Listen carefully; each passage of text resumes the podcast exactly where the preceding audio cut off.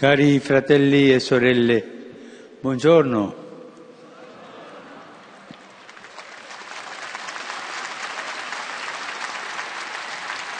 Oggi, oggi è la festa di Sant'Antonio di Padova. Chi di voi si chiama Antonio? Eh, un applauso a tutti gli Antoni. Eh? Grazie. Iniziamo oggi un nuovo itinerario dei catechesi e il tema sarà i comandamenti, i comandamenti della legge di Dio. Per introdurlo prendiamo spunto dal brano appena ascoltato, l'incontro fra, fra Gesù e un uomo, e un giovane, in ginocchio, gli chiese come poter ereditare la vita eterna. In quella domanda c'è la sfida di ogni esistenza, anche la nostra, il desiderio di una vita piena, infinita. Ma come fare per arrivarci? Quale sentiero percorrere? Vivere per davvero, vivere un'esistenza nobile? Quanti giovani cercano di vivere e poi si distruggono andando dietro le cose effimere? La voglia di vivere. Alcuni pensano che sia meglio spegnere questo impulso perché è pericoloso, l'impulso di vivere. Ma vorrei dire specialmente ai giovani, il nostro peggior nemico non sono i problemi concreti, per quanto seri e drammatici. Il pericolo più grande della vita è un cattivo spirito di adattamento che non è mitezza umiltà, ma mediocrità, pusilanimità e pusilanimità. Un giovane mediocre è un giovane con futuro o no? Non sento. No, rimane lì, non cresce, non avrà successo. La mediocrità o la pusillanimità, quel, quei giovani che hanno paura di tutto. No, io sono così, ma questi giovani non andranno avanti. Eh? Mitezza, forza e niente, niente pusillanimità, niente mediocrità. Il beato Pier Giorgio Frassati, che era un giovane, diceva che bisogna vivere, non vivacchiare. I mediocri vivacchiano vivere con la forza della vita. Bisogna chiedere al Padre Celeste per i giovani di oggi il dono della sana inquietudine. Ma a casa, nelle vostre case, eh, in ogni famiglia, quando si vede un giovane che è seduto tutta la giornata così, cosa pensano mamma e papà? Ma questo è malato, ha qualcosa e lo portano dal medico o no? Eh, la vita del giovane è andare avanti, essere inquieto, la sana inquietudine, la capacità di non accontentarsi di una vita senza bellezza, senza colore. Se i giovani non saranno affamati di vita autentica, mi domando dove, dove andrà l'umanità.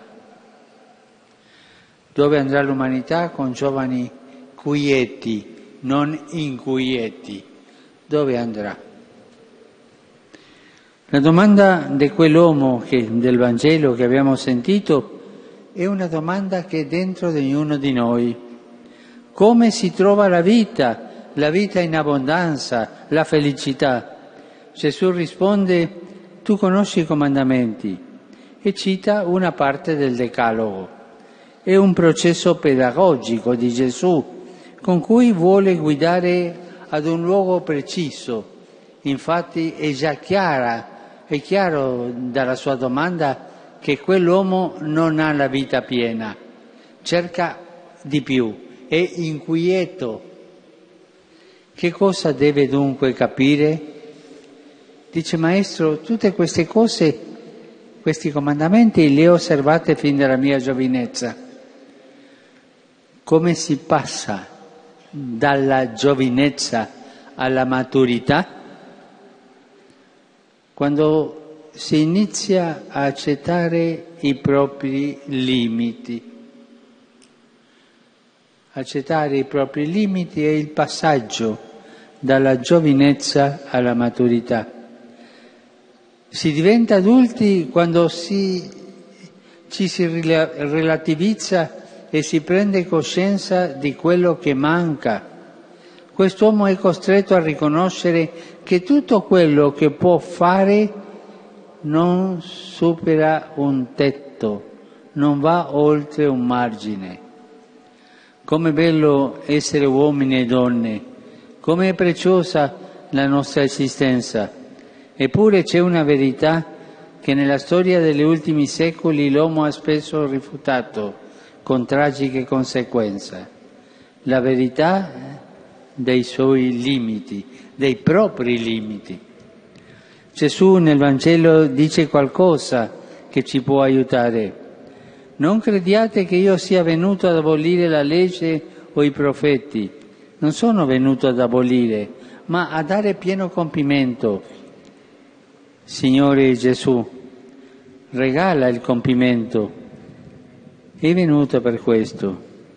Quell'uomo doveva arrivare sulla soglia di un salto dove si apre la possibilità di smettere di vivere di se stessi, delle proprie opere, dei propri beni e, proprio perché manca la vita piena, lasciare tutto per seguire il Signore. A ben vedere Nell'invito finale di Gesù, immenso, meraviglioso, non c'è la proposta della povertà, ma della ricchezza, quella vera. Una sola cosa ti manca. Va, vendi quello che hai e dallo ai poveri e avrai un tesoro in cielo. E vieni, seguimi. Chi potendo scegliere fra un originale e una copia, sceglierebbe la copia? Ecco la sfida, trovare l'originale della vita, non la copia. Gesù non offre surrogati, ma vita vera, amore vero, ricchezza vera. Come potranno i giovani seguirci nella fede se non ci vedono scegliere l'originale, se ci vedono assuefatti alle mezze misure? È brutto trovare cristiani a messa misura. Cristiani, mi permetto la parola, nanni, e crescono fino a certa statura e poi no. Cristiani col cuore impiccolito, chiuso. È brutto trovare questo. Ci vuole l'esempio di qualcuno che mi invita a un oltre, a un di più, a crescere un po', Sant'Ignazio lo chiamava il magis, il fuoco, il fervore dell'azione che scuote le assonate.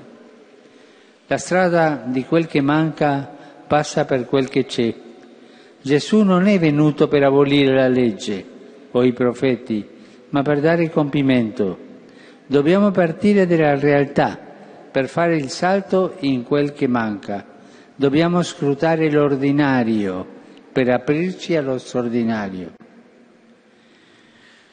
In queste catechesi prenderemo le due tavole di Mosè da cristiani tenendoci per mano a Gesù per passare dalle illusioni della giovinezza al tesoro che è nel cielo, camminando dietro di Lui.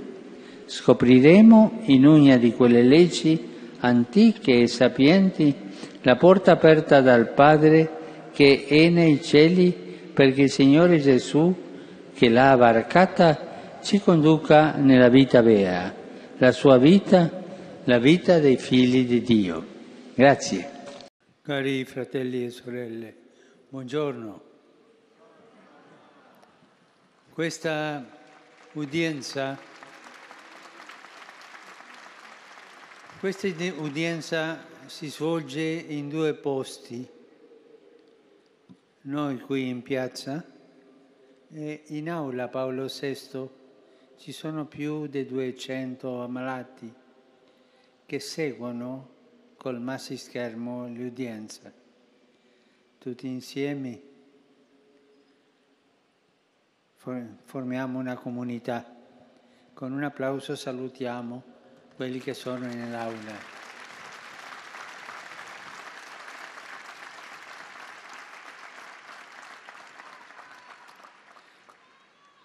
Mercoledì scorso abbiamo iniziato un nuovo ciclo di catechesi sui comandamenti. Abbiamo visto che il Signore Gesù non è venuto a abolire la legge, ma a dare il compimento. Ma dovremmo capire meglio questa prospettiva. Nella Bibbia i comandamenti non vivono per se stessi, ma sono parte di un rapporto, di una relazione. Abbiamo visto che il Signore Gesù non è venuto a abolire la legge, ma a dare il compimento. E c'è quella relazione dell'alleanza fra Dio e il suo popolo. All'inizio del capitolo ventesimo del libro dell'Esodo leggiamo, e questo è importante, Dio pronunciò tutte queste parole. Sembra un'apertura come un'altra, ma niente nella Bibbia è banale. Il testo dice non dice Dio pronunciò questi comandamenti, no, ma queste parole. La tradizione ebraica chiamerà sempre il decalogo le dieci parole. E il termine decalogo vuol dire proprio questo. Eppure hanno forma di leggi, sono oggettivamente dei comandamenti, perché dunque l'autore sacro usa proprio qui il termine dieci parole. Perché? E non dice dieci comandamenti?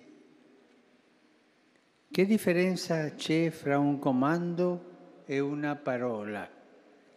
Il comando è una comunicazione che non richiede il dialogo. La parola invece è il mezzo essenziale della relazione come dialogo. Dio Padre crea per mezzo della sua parola, il figlio suo è la parola fatta carne, l'amore si nutre di parole e così l'educazione o la collaborazione. Due persone che non si amano non riescono a comunicare. Quando qualcuno parla al nostro cuore, la nostra solitudine finisce riceve una parola, si dà la comunicazione. E i comandamenti sono parole di Dio. Dio si comunica in queste dieci parole e aspetta la nostra risposta. Altro è ricevere un ordine, altro è percepire che qualcuno cerca di parlare con noi. Un dialogo è molto di più che la comunicazione di una verità. Io posso dirvi, oggi l'ultimo giorno della primavera, ma calda primavera abbiamo avuto, no? Ma oggi è l'ultimo giorno, questa è una verità, non è un dialogo. Ma se io vi dico cosa pensate di questa primavera, incomincio un dialogo. I comandamenti sono un dialogo.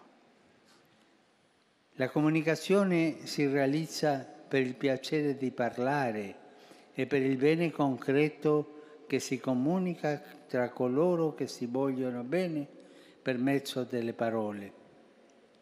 È un bene che non consiste in cose, ma nelle stesse persone che scambievolmente si domandano nel dialogo.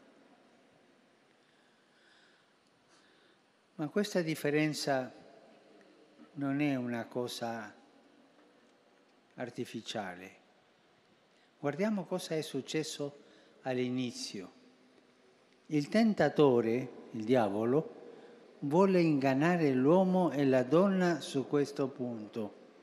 Vuole convincerli che Dio ha vietato loro di mangiare il frutto dell'albero del bene e del male per tenerli sottomessi. La sfida è proprio questa. La prima norma che Dio ha dato all'uomo è l'imposizione di un despota che vieta e costringe o è la premura di un papà che sta curando i suoi piccoli e le protegge dell'autodistruzione? È una parola o è un comando? La più tragica fra le varie menzogne che il serpente dice a Eva è la suggestione di una divinità invidiosa. Ma no, Dio è invidioso di voi, di una divinità possessiva. Dio non vuole che voi abbiate libertà. I fatti dimostrano drammaticamente che il serpente ha mentito ha fatto credere che una parola di amore era un comando. L'uomo è di fronte a questo bivio. Dio mi impone le cose o si prende cura di me? I suoi comandamenti sono solo una legge o contengono una parola per curarsi di me. Dio è padrone o padre? Cosa pensate voi? Dio è padrone o padre? Cosa pensate? Ah, non si sente bene. Non si sente bene. Dio è padre, non dimenticatevi mai questo, mai. Anche nelle situazioni più brutte pensate che avete un padre che ci ama tutti. Siamo sudditi o figli? Non si sente bene oggi? Questo combattimento dentro e fuori di noi si presenta continuamente mille volte, dobbiamo scegliere tra una mentalità da schiavi o una mentalità dei figli. Il comandamento è dal padrone, la parola è dal Padre. Lo Spirito Santo è uno spirito dei figli, è lo spirito di Gesù. Uno spirito da schiavi non può che accogliere la legge in modo oppressivo e può produrre due risultati opposti, o una vita fatta di doveri e di obblighi, oppure una reazione violenta di rifiuto. Tutto il cristianesimo è il passaggio dalla lettera della legge allo spirito che dà vita. Gesù è la parola del Padre, non è la condanna del Padre. Gesù è venuto a salvare con la sua parola, non a condannarci. Si vede quando un uomo o una donna hanno vissuto questo passaggio o no. La gente si rende conto se un cristiano ragiona da figlio o da schiavo. E noi stessi ricordiamo se i nostri educatori si sono presi di noi come padri e madri oppure se ci hanno solo imposto delle regole. I comandamenti sono il cammino alla libertà, perché sono la parola del Padre che ci fa liberi in questo cammino. Cari fratelli e sorelle, il mondo non ha bisogno di legalismo, ma di cura, ha bisogno di cristiani con il cuore di figli, ha bisogno di cristiani con il cuore di figli.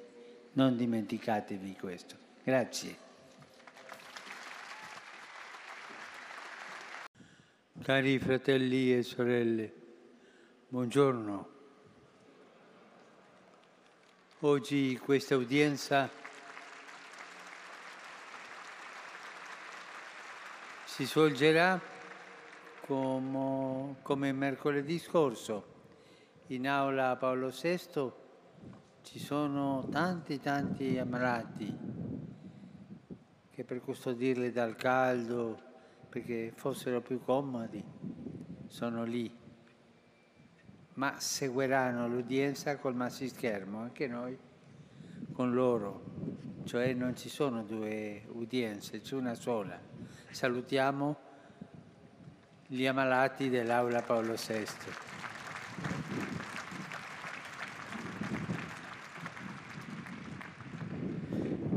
Continuiamo a, a parlare sui comandamenti che come abbiamo detto più che comandamenti sono le parole di Dio al suo popolo perché cammini bene parole amorevoli di un padre.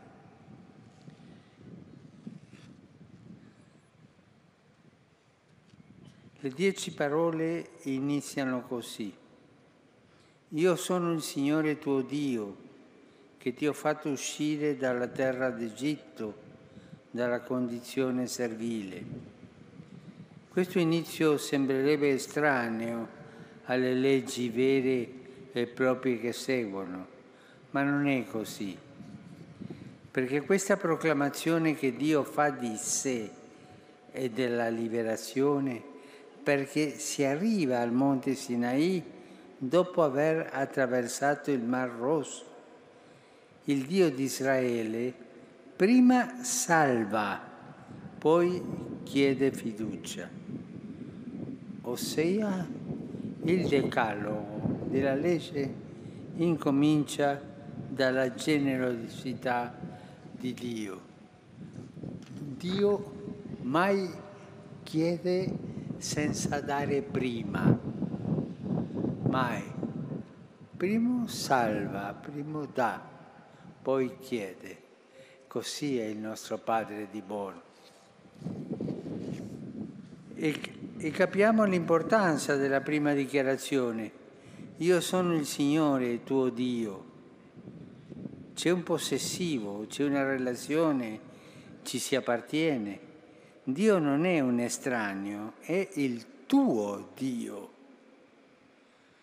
Questo illumina tutto il decalogo, svela anche il segreto dell'agire cristiano, perché è lo stesso atteggiamento di Gesù che dice come il Padre ha amato me, anche io ho amato voi. Cristo è l'amato dal Padre e ci ama di quell'amore. Lui non parte da sé, ma dal Padre. Spesso le nostre opere falliscono perché partiamo da noi stessi e non dalla gratitudine. E chi parte da se stesso dove arriva? Chi parte da se stesso, dove arriva? A se stesso. È incapace di fare strada. Torna su di sé. È proprio quell'atteggiamento egoistico che scherzando la gente dice e quella persona è un io, me, con me e per me. Esce da se stesso e torna a sé. La vita cristiana è anzitutto la risposta grata a un Padre generoso.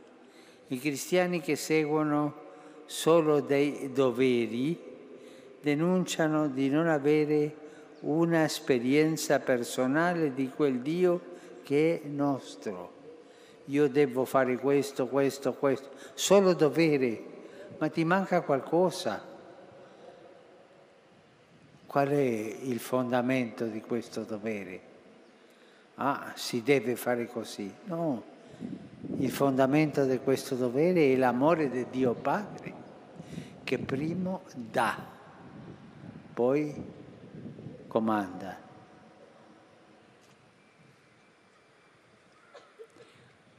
Porre la legge prima della relazione non aiuta il cammino di fede. Come può un giovane desiderare di essere cristiano se partiamo da obblighi, impegni, coerenze e non dalla liberazione? Ma essere cristiano è un cammino di liberazione. I comandamenti ti liberano dal proprio egoismo e ti liberano perché c'è l'amore di Dio che ti porta avanti. La formazione cristiana non è basata sulla forza di volontà, ma sull'accoglienza della salvezza, sul lasciarsi amare. Prima il Mar Rosso, poi il Monte Sinai. Prima la salvezza, Dio salva il suo popolo nel Mar Rosso, poi nel Sinai gli dice cosa deve fare, ma quel popolo sa che queste cose le fa perché è stato salvato da un padre che lo ama. La gratitudine è un tratto caratteristico del cuore visitato dallo Spirito Santo. Per obbedire a Dio bisogna anzitutto ricordare i suoi benefici. Dice San Basilio, chi non lascia cadere nell'oblio tali benefici si orienta verso la buona virtù e verso ogni opera di giustizia. Dove ci porta tutto qua? A fare esercizio di memoria. Quante cose belle ha fatto Dio per ognuno di noi.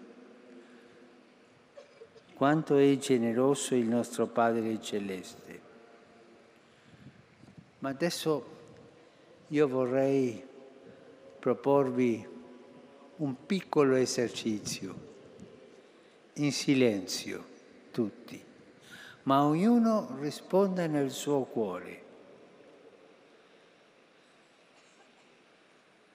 Quante cose belle ha fatto Dio per me? Questa è la domanda. In silenzio ognuno di noi risponde. Quante cose belle ha fatto Dio per me?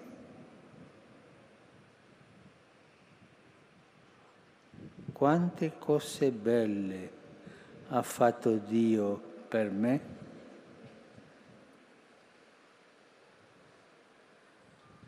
E questa è la liberazione di Dio. Dio fa tante cose belle e ci libera.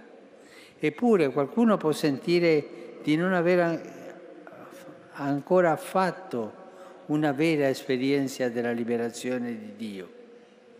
Questo può succedere Potrebbe essere che ci si guardi dentro e si trovi solo senso del dovere, una spiritualità da servi e non da figli. Cosa fare in questo caso?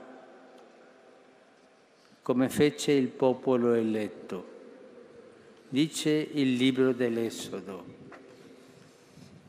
Gli israeliti gemettero per la loro schiavitù alzarono grida di lamento e il loro grido dalla schiavitù salì a Dio.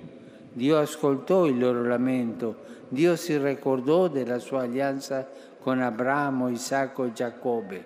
Dio guardò la condizione degli israeliti, Dio se ne diede pensiero.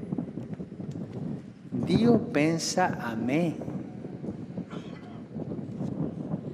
L'azione liberatrice di Dio posta all'inizio del decalogo, cioè dei comandamenti, è la risposta a questo lamento. Noi non ci salviamo da soli, ma da noi può partire un grido di aiuto. Signore, salvami. Signore, insegnami la strada. Signore, carezzami. Signore, dammi un po' di gioia. Questo è un grido che chiede aiuto. Questo aspetta a noi chiedere di essere liberati dall'egoismo, dal peccato, dalle catene della schiavitù. Questo grido è importante, è preghiera, è coscienza di quello che c'è ancora di oppresso e non liberato in noi. Ci sono tante cose non liberate nella nostra anima. Salvami, aiutami, liberami. E questa è una bella preghiera al Signore. Dio attende questo grido perché può e vuole spezzare le nostre catene. Dio non ci ha chiamati alla vita per rimanere oppressi, ma per essere liberi e vivere nella gratitudine, obbedendo con gioia a colui che ci ha dato tanto infinitamente più di quanto mai potremo dare a Lui. È bello questo. Che Dio sia sempre benedetto per tutto quello che ha fatto, fa e farà in noi. Grazie. Cari fratelli e sorelle, buongiorno.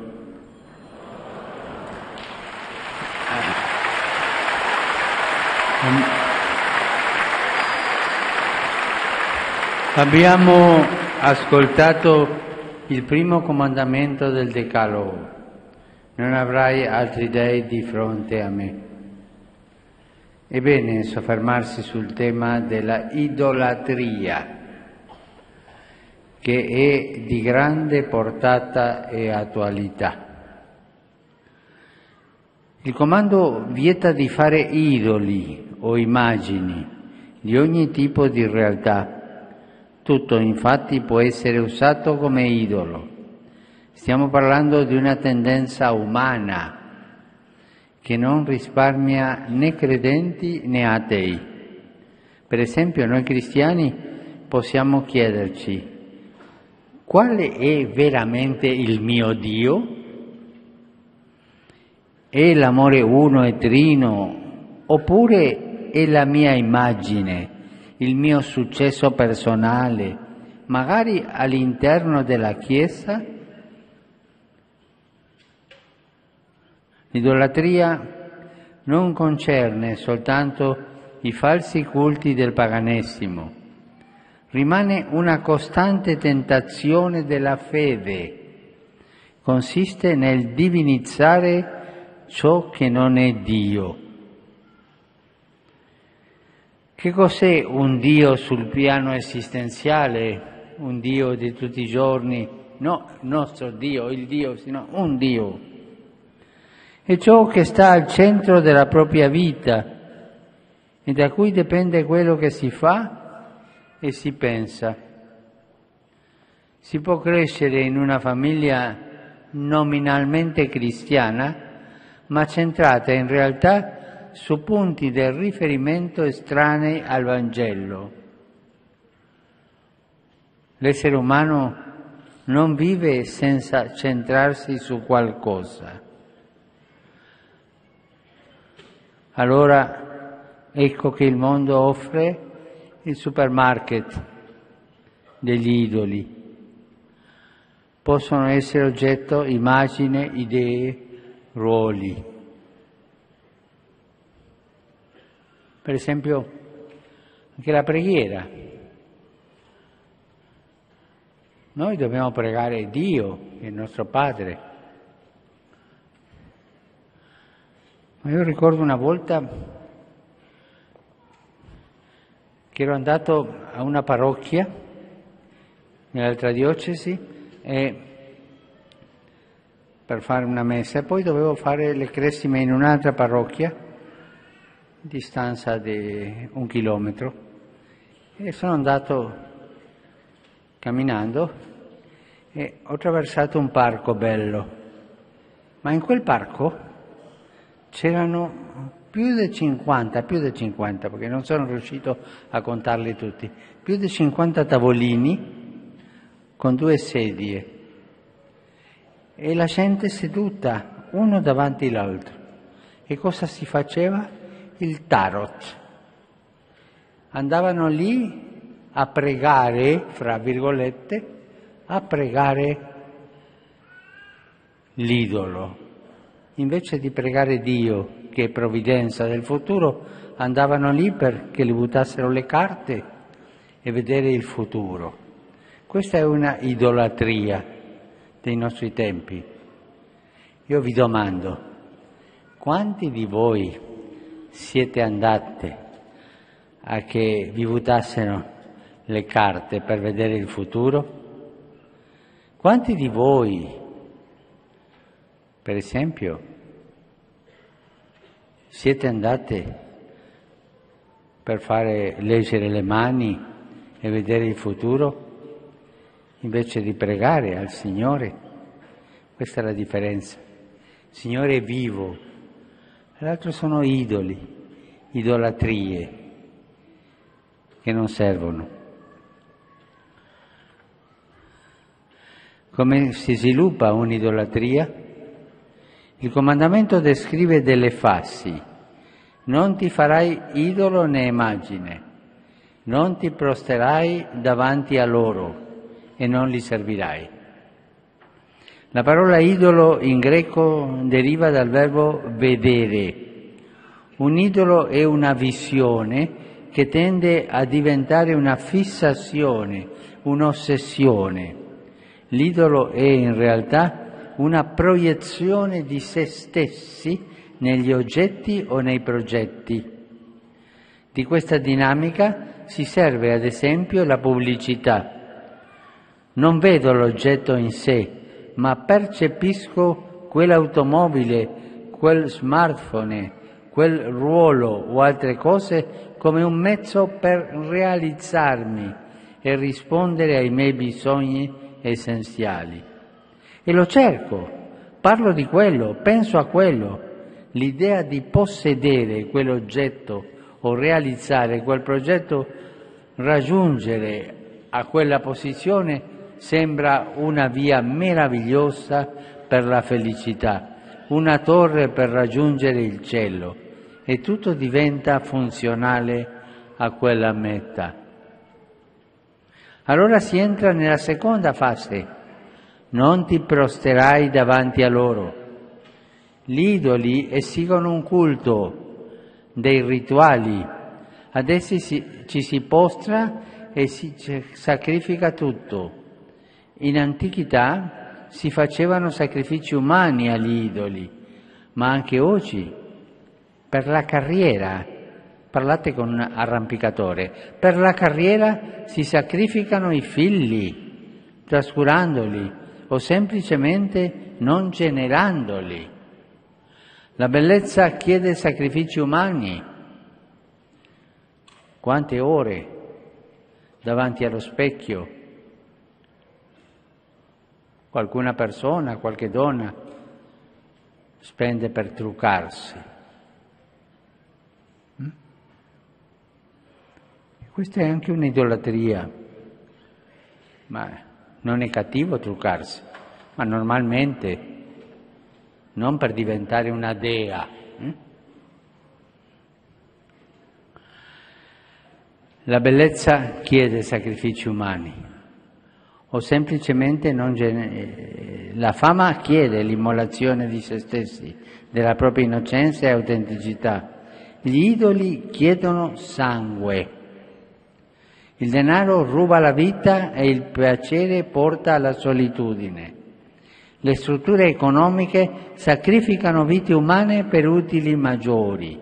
Pensiamo a tanta gente senza lavoro perché? Perché gli imprenditori di quella impresa, di quella ditta, hanno risolto di lasciare, di congedare gente per guadagnare più soldi, l'idolo dei soldi. Si vive nell'ipocrisia facendo e dicendo che quel, che quel che gli altri si aspettano perché il Dio della propria affermazione lo impone e si rovinano vite, si distruggono famiglie, si abbandonano giovani in mano a modelli distruttivi pur di aumentare il profitto.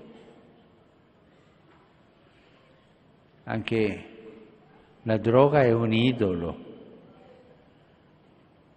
Quanti giovani rovinano la salute, persino la vita, adorando quest'idolo della droga. Qui arriva il terzo e più tragico stadio, e non le serviami, e non le servirai, dice.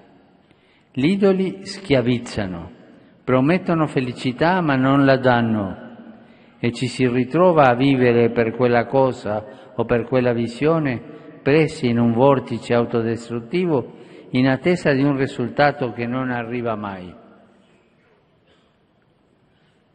Cari fratelli e sorelle, gli idoli promettono vita, ma in realtà la tolgono. Il Dio vero non chiede la vita, ma la donna, la regala. Il Dio vero non offre una proiezione del nostro successo, ma insegna ad amare. Il Dio vero non chiede figli, ma dona suo figlio per noi. Gli idoli proiettano ipotesi future e fanno disprezzare il presente. Il Dio vero insegna a vivere nella realtà di ogni giorno, concreto non con illusioni sul futuro, oggi e domani e dopodomani camminando verso il futuro. La concretezza del Dio vero contro la liquidità degli idoli. Io vi invito a pensare oggi quanti idoli ho o qual è il mio idolo preferito? Perché riconoscere le proprie idolatrie è un inizio di grazia e mette sulla strada dell'amore. Infatti l'amore è incomparabile con l'idolatria. Se un qualcosa diventa assoluto, intoccabile, allora è più importante di un coniuge, di un figlio o di un'amicizia. L'attaccamento a un oggetto, a un'idea, rende ciechi all'amore e così per andare dietro un, idoli, un idolo possiamo persino rinnegare il padre, la madre, i figli, la moglie, lo sposo, la famiglia, le cose più care.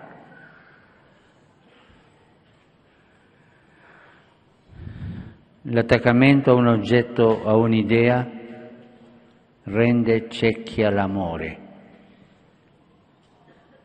Portate questo nel cuore. Gli idoli ci rubano l'amore, gli idoli ci rendono ciechi all'amore. E per amare davvero bisogna essere liberi da ogni idoli qual è il mio idolo? Toglielo e buttalo dalla finestra. Grazie.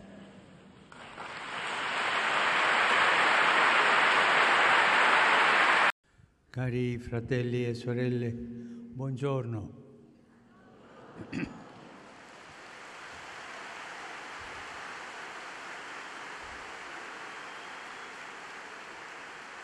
Continuiamo oggi a meditare il Decalogo approfondendo il tema dell'idolatria. Ne abbiamo parlato la settimana scorsa del, sull'idolatria. Ora riprendiamo il tema, perché è molto importante conoscere questo. E prendiamo spunto dall'idolo per eccellenza, il vitello d'oro da cui parla il libro dell'Esodo. Ne abbiamo appena ascoltato un brano. Questo episodio ha un preciso contesto, il deserto, dove il popolo attende Mosè, che è salito sul monte per ricevere le istruzioni da Dio. Che cosa è il deserto? È un luogo dove regnano la precarietà e l'insicurezza. Nel deserto non c'è nulla, no? niente. Dove mancano acqua, manca il cibo e manca il riparo. Il deserto è un'immagine della vita umana, la cui condizione è incerta e non possiede garanzie inviolabili. Questa insicurezza genera nell'uomo ansie primarie che Gesù menziona nel Vangelo. Che cosa mangeremmo, che cosa berremmo, che cosa indosseremmo, sono le ansie primarie. E il deserto prova qua queste ansie. E in quel deserto accade qualcosa che innesca l'idolatria perché? Perché Mosè, che aveva salito sul monte, tardava a scendere dal monte. È rimasto lì 40 giorni e la gente si è impazientata. Manca il punto del riferimento, che era Mosè, il leader, il capo, la guida rassicurante, e ciò diventa insostenibile. Allora il popolo chiede un Dio visibile. Questo è il tranello nel quale cade il popolo. Un Dio visibile per potersi identificare e orientare. E dicono a Aarone, fa per noi un Dio che cammini alla nostra testa. Fa, facci un capo, facci un leader. La natura umana per sfuggire alla precarietà, la precarietà del deserto, cerca una religione fai da te. Se Dio non si fa vedere, ci facciamo un Dio su misura. Davanti all'idolo non si rischia la possibilità di una chiamata che faccia uscire dalle proprie sicurezze, perché gli idoli hanno bocca ma non parlano. Capiamo allora che l'idolo è un pretesto, l'idolo è un pretesto per porre se stessi al centro della realtà, nell'adorazione dell'opera nelle proprie mani. Arone non sa opporsi alla richiesta della gente e crea un vitello di oro il vitello aveva un senso duplice nel vicino Oriente antico. Da una parte rappresentava fecondità e abbondanza e dall'altra parte energia e forza. Ma anzitutto è d'oro perché è simbolo di ricchezza, successo, potere e denaro. Questi sono i grandi idoli. Successo, potere e denaro. Sono le tentazioni di sempre.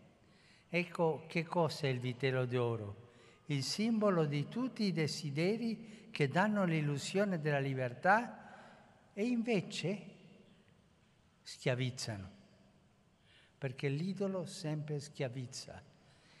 C'è il fascino e tu vai, come il fascino del serpente che guarda l'uccellino e l'uccellino rimane senza poter muoversi e il serpente lo prende. Arone non ha saputo opporsi, Ma tutto nasce dall'incapacità di confidare soprattutto in Dio, di riporre in Lui le nostre sicurezze, di lasciare che sia Lui a dare vera profondità ai desideri del nostro cuore. Questo permette di sostenere anche la debolezza, l'incertezza e la precarietà. Il riferimento a Dio ci, ci sa forti nella debolezza, nell'incertezza e anche nella precarietà. Senza primato di Dio si cade facilmente nell'idolatria e ci accontenta e ci si accontenta di misere rassicurazioni. Ma questa è una tentazione che noi la leggiamo sempre nella Bibbia. E pensate bene questo. Liberare il popolo dall'Egitto a Dio non ha costato tanto lavoro. Lo ha fatto con segni di potenza, di amore. Ma il grande lavoro di Dio è stato togliere l'Egitto dal cuore del popolo, cioè togliere l'idolatria dal cuore del popolo. E ancora Dio continua a lavorare per toglierla dal nostro cuore. Questo è il grande lavoro di Dio. Togliere quell'Egitto che noi portiamo dentro, eh, che è il fascino dell'idolatria. Quando si accoglie il Dio di Gesù Cristo, che da ricco si è fatto povero per noi, si scopre allora che riconoscere la propria debolezza non è la disgrazia della vita umana, ma è la condizione per aprirsi a colui che è veramente forte. Allora per la porta della debolezza entra la salvezza di Dio. È in forza della propria insufficienza che l'uomo si apre alla paternità di Dio la libertà dell'uomo nasce dal lasciare che il vero Dio sia l'unico Signore e questo permette di accettare la propria fragilità e rifiutare gli idoli del nostro cuore. Noi cristiani vogliamo lo sguardo al Cristo crocifisso, che è debole, disprezzato, spogliato di ogni possesso, ma in Lui si rivela il volto di Dio vero, la gloria dell'amore, non quella dell'inganno luccicante. Isaia dice, per le sue piaghe noi siamo stati guariti. Siamo stati guariti proprio dalla debolezza di un uomo che era Dio, le piaghe. E dalle nostre debolezze possiamo aprirci alla salvezza di Dio. La, la nostra guarigione viene da colui che si è fatto povero, che ha colto il fallimento, che ha preso fino in fondo la nostra precarietà per riempirla di amore e di forza. Lui viene a rivelarci la paternità di Dio. In Cristo la nostra fragilità non è più una maledizione, ma è il luogo di incontro con il Padre e sorgente di una nuova forza dall'alto. Grazie. Cari fratelli e sorelle, buongiorno. Continuiamo le catechesi.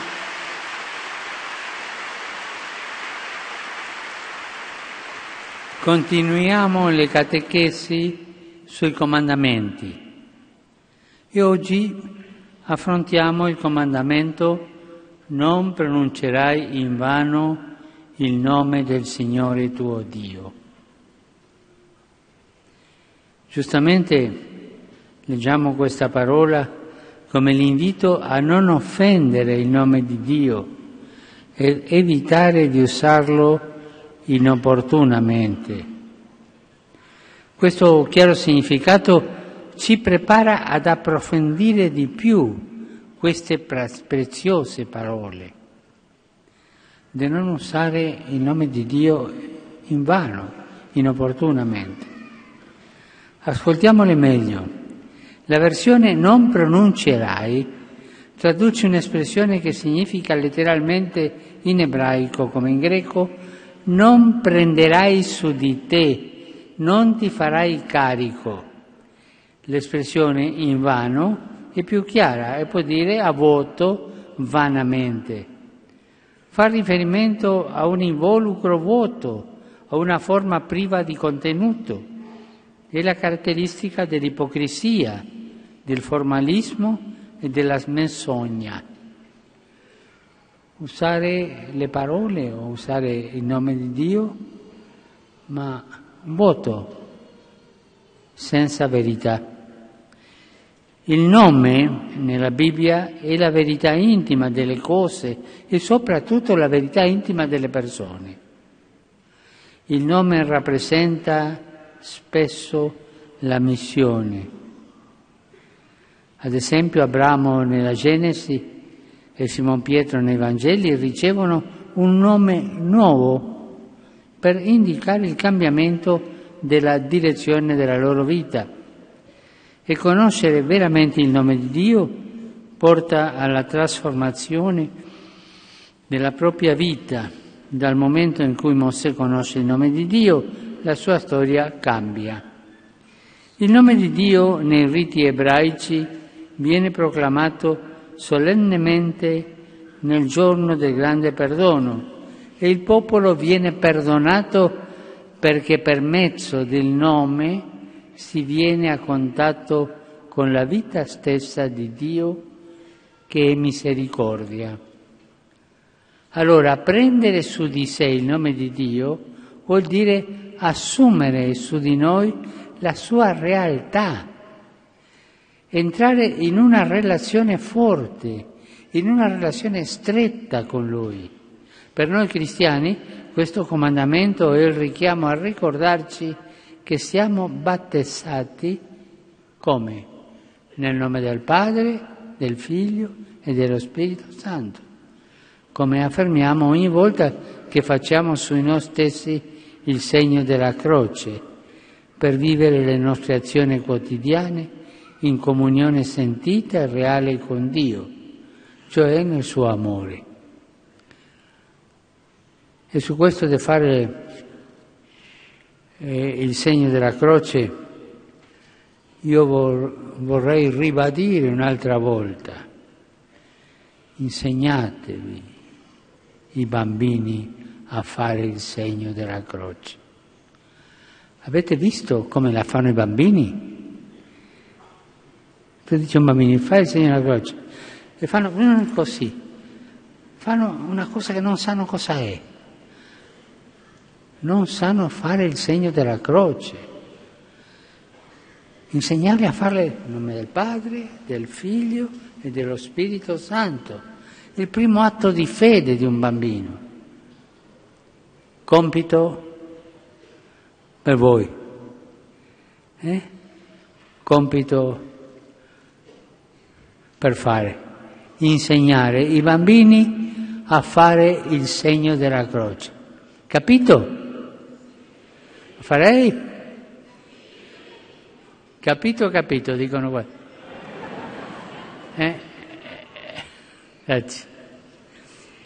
Si può, ci può domandare, è possibile prendere su di sé il nome di Dio di maniera ipocrita, come una formalità a voto? Eh, la, la risposta purtroppo è positiva. Sì, è possibile si può vivere una relazione falsa con Dio. Gesù lo diceva di quei dottori della legge, loro facevano le cose ma non facevano quello che Dio voleva, parlavano di Dio ma non facevano la volontà di Dio.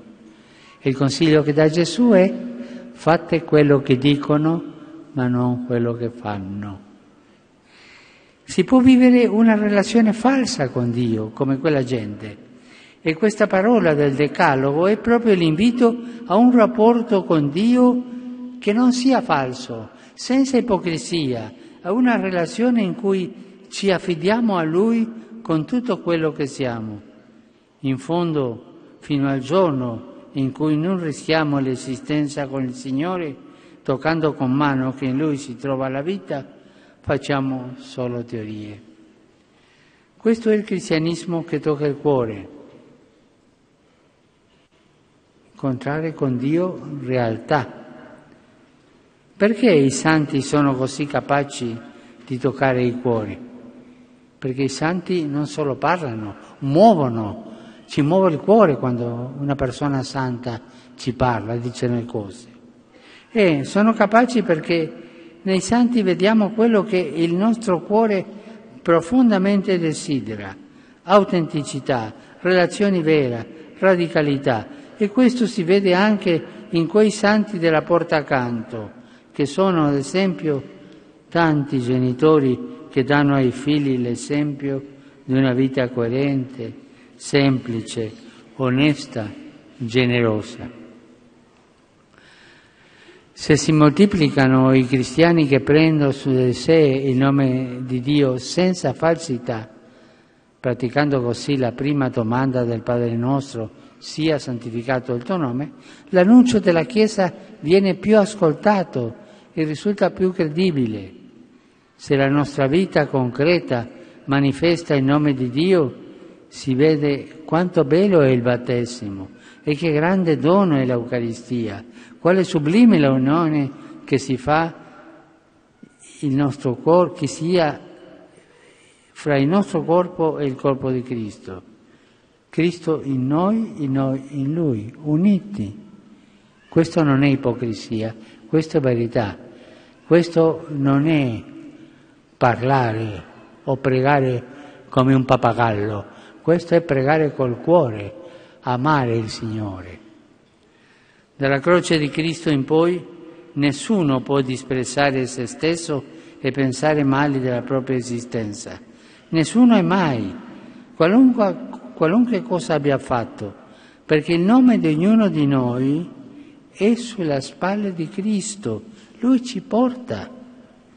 Vale la pena di prendere su noi il nome di Dio perché Lui si è fatto carico del nostro nome fino in fondo, anche del male che c'è in noi. Lui si è fatto carico per perdonarci, per mettere nel nostro cuore il suo amore. Per questo Dio proclama in questo comandamento, prendimi su di te, perché io ti ho preso su di me. Chiunque può invocare il santo nome del Signore che è amore fedele e misericordioso, in qualunque situazione si trovi. Dio non dirà mai di no a un cuore che lo invoca sinceramente. E torniamo ai compiti da fare a casa. Insegnare il bambino a fare il segno della croce. Ben fatto. Lo farei? Eh? Ben fatto, grazie. Cari fratelli e sorelle, buongiorno.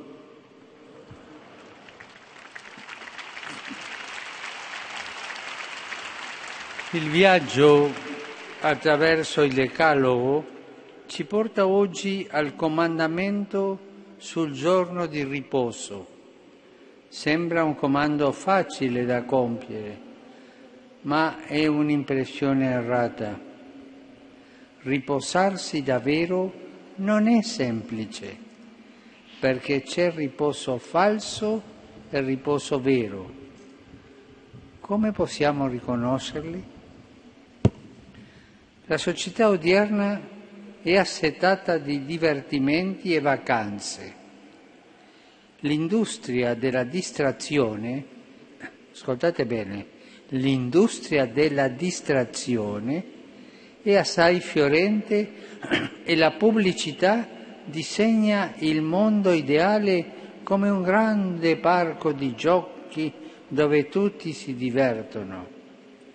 Il concetto di vita oggi dominante non ha il baricentro nell'attività e nell'impegno, ma nell'evasione.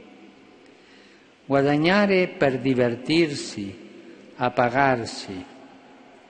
L'immagine modello è quella di una persona di successo che può permettersi ampi e diversi spazi di piacere, ma questa mentalità fa scivolare verso l'insoddisfazione di un'esistenza anestetizzata dal divertimento, che non è riposo, ma alienazione e fuga dalla realtà. L'uomo non si è mai riposato tanto come oggi, eppure l'uomo non ha mai sperimentato tanto vuoto come oggi. Le possibilità di divertirsi, di andare fuori, che crocieri, viaggi, e tante cose non, non ti danno la pienezza del cuore, anzi non ti danno il riposo.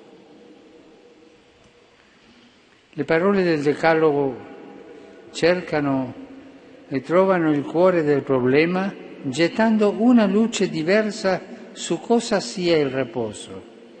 Il comando ha un elemento peculiare, fornisce una motivazione. Il riposo nel nome del Signore ha un preciso motivo, perché in sei giorni il Signore ha fatto il cielo e la terra e il mare e quanto è in essi, ma si è riposato il settimo giorno. Perciò il Signore ha benedetto il giorno del sabato e lo ha consecrato. Questo rimanda alla fine della creazione, quando Dio dice Dio vede quanto aveva fatto ed ecco che era molto buona. E allora inizia il giorno di riposo, che è la gioia di Dio per quanto ha creato. È il giorno della contemplazione, il giorno della benedizione.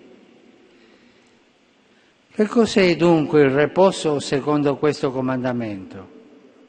È il momento della contemplazione è il momento della lode, non della evasione.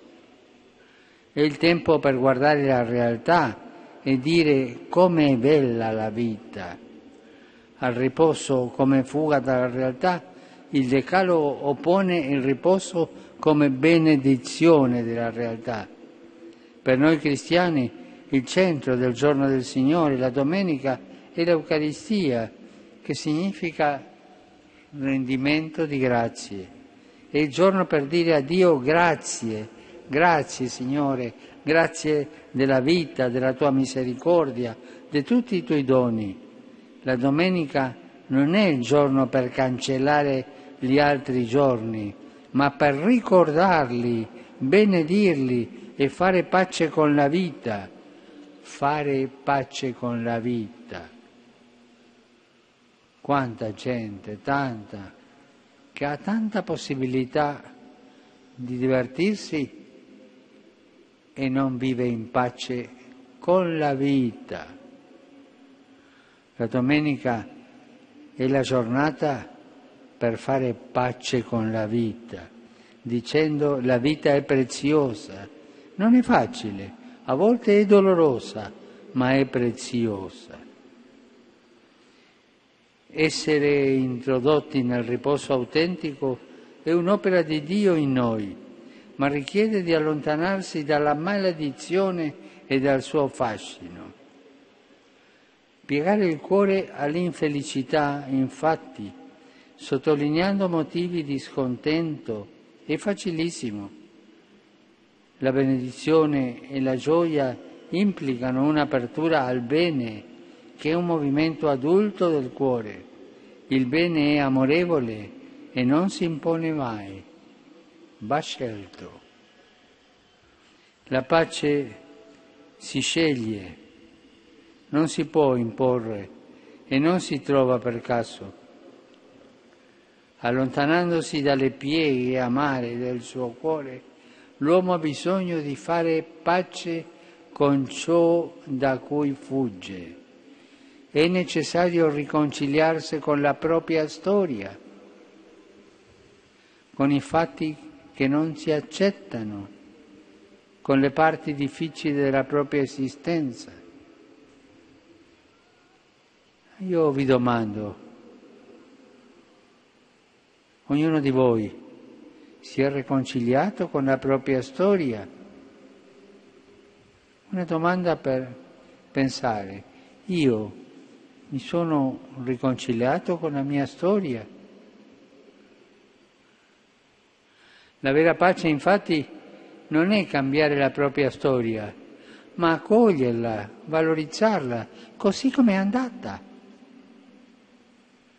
Quante volte abbiamo incontrato cristiani malati che ci hanno consolato con una serenità che non si trova nei gaudenti e negli edonisti. E abbiamo visto persone umili e povere gioire di piccole grazie con una felicità che sapeva di eternità. Dice il Signore nel Deuteronomio, io ti ho posto davanti la vita e la morte, la benedizione e la maledizione. Scegli dunque la vita perché viva tu e la tua discendenza. Questa scelta è il fiat della Vergine Maria, è un'apertura allo Spirito Santo che ci mette sulle orme di Cristo, colui che ci consegna al Padre nel momento più drammatico e imbocca così la vita che e imbocca così la via che porta alla resurrezione. Quando diventa bella la vita, quando si inizia a pensare bene di essa, qualunque sia la nostra storia, quando si fa strada il dono di un dubbio, quello che tutto sia grazia, e quel santo pensiero sgretola il muro interiore dell'insoddisfazione inaugurando il riposo autentico. La vita diventa bella quando si apre il cuore alla provvidenza e si scopre vero quello che dice il Salmo, solo in Dio riposa l'anima mia. È bella questa frase del Salmo. Solo in Dio riposa l'anima mia. Grazie. Cari fratelli e sorelle, buongiorno. Nella catechesi di oggi torniamo ancora sul terzo comandamento, quello sul giorno di riposo. Il decalogo, promulgato nel libro dell'Esodo, viene ripetuto nel libro del Deuteronomio in modo pressoché identico, ad eccezione di questa terza parola dove compare una preziosa differenza. Mentre nell'Esodo il motivo del riposo è la benedizione della creazione, nel Deuteronomio invece esso commemora la fine della schiavitù. In questo giorno lo schiavo si deve riposare come il padrone per celebrare la memoria della Pasqua di liberazione. Gli schiavi infatti per definizione non possono riposare, ma esistono tanti tipi di schiavitù, sia esteriore che interiore ci sono le costrizioni esterne come le oppressioni, le vite sequestrate dalla violenza e da altri tipi di ingiustizie. Esistono poi le prigionie interiori, che sono ad esempio i blocchi psicologici, i complessi, i limiti caratteriali e l'altro. Esiste riposo in queste condizioni? Un uomo recluso o oppresso può restare comunque libero e una persona tormentata da difficoltà interiori può essere libera. In effetti ci sono persone che persino in carcere vivono una grande libertà di animo. Pensiamo ad esempio a San Massimiliano Colve o al cardinale Vantuan che trasformarono delle oscure oppressioni in luoghi di luci. Come pure ci sono persone segnate da grande fragilità interiore che però conoscono il riposo della misericordia e lo sanno trasmettere. La misericordia di Dio ci libera e quando tu ti incontri con la misericordia di Dio hai una libertà interiore grande e anche sei capace di trasmetterla. Per questo è tanto importante aprirsi alla misericordia di Dio per lasciare di essere schiavi di noi stessi. Che cosa è dunque la vera libertà? Consiste forse nella libertà di scelta? Certamente questa è una parte della libertà e ci impegniamo perché sia assicurata ad ogni uomo e donna ma sappiamo bene che poter fare ciò che si desidera non basta per essere veramente liberi e nemmeno felici. La, ver- la vera libertà è molto di più. Infatti c'è una schiavitù che incatena più di una prigione, più di una crisi di panico, più di una imposizione di qualsiasi genere. È la schiavitù del proprio ego, quella gente che sembra che tutta la giornata si sta rispecchiando nello specchio, specchio per vedere l'ego. Eh? Il proprio ego ha una statura più alta del proprio corpo. Sono schiavi dell'ego. L'ego può diventare un aguzzino che tortura l'uomo ovunque sia e gli procura la più profonda oppressione, quella che si chiama peccato, che non è banale violazione di un codice, ma fallimento dell'esistenza e condizioni di schiavi.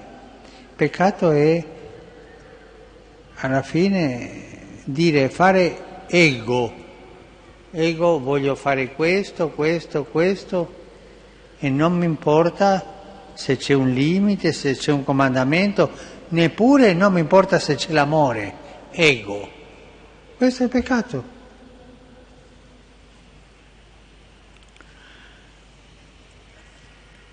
L'ego, per esempio, pensiamo nelle passioni umane, il goloso, il lussurioso, l'avaro, l'iracondo, l'invidioso, l'accidioso, il superbo e così via. Sono schiavi dei loro vizi che li traneggiano e li tormentano. Non c'è tregua per il goloso perché la gola è la ipocrisia dello stomaco, che è pieno ma ci fa credere che è vuoto. Lo stomaco ipocrita ci fa golosi, siamo schiavi di uno stomaco ipocrita. Non c'è tregua per il goloso e il lussurioso che devono vivere di piacere. L'ansia di possesso distrugge l'avaro sempre ammucchiando soldi e facendo male agli altri. Il fuoco dell'ira e il tarlo dell'invidia rovinano le relazioni, ma la gente è invidiosa e gli scrittori dicono che l'invidia fa venire giallo il corpo e l'anima. Come quando una persona ha le epatiti diventa gialla, gli invidiosi hanno gialla l'anima, perché mai possono avere la freschezza della salute dell'anima. L'invidia distrugge. L'acidia che scansa ogni fatica rende incapaci di vivere. L'egocentrismo, quell'ego di cui parlavo, egocentrismo superbo scava un fosso fra sé e gli altri. Cari fratelli e sorelle, chi è dunque il vero schiavo? Chi è colui che non conosce il riposo? Il vero schiavo è colui che non conosce il riposo è quello o quella che non è capace di amare. E tutti questi vizi, questi peccati, questo egoismo ci allontanano dell'amore e ci fanno incapaci di amare. Siamo schiavi dei noi stessi e non possiamo amare, perché l'amore è sempre verso gli altri. Il terzo comandamento che invita a celebrare nel riposo la liberazione, per noi cristiani è profezia del Signore Gesù che spezza la schiavitù interiore del peccato per rendere l'uomo capace di amare. L'amore vero è la vera libertà, distacca dal possesso, ricostruisce le relazioni, sa accogliere e valorizzare il prossimo, trasforma in dono gioioso ogni fatica e rende capaci di comunione. L'amore rende liberi anche in carcere, anche se deboli e limitati.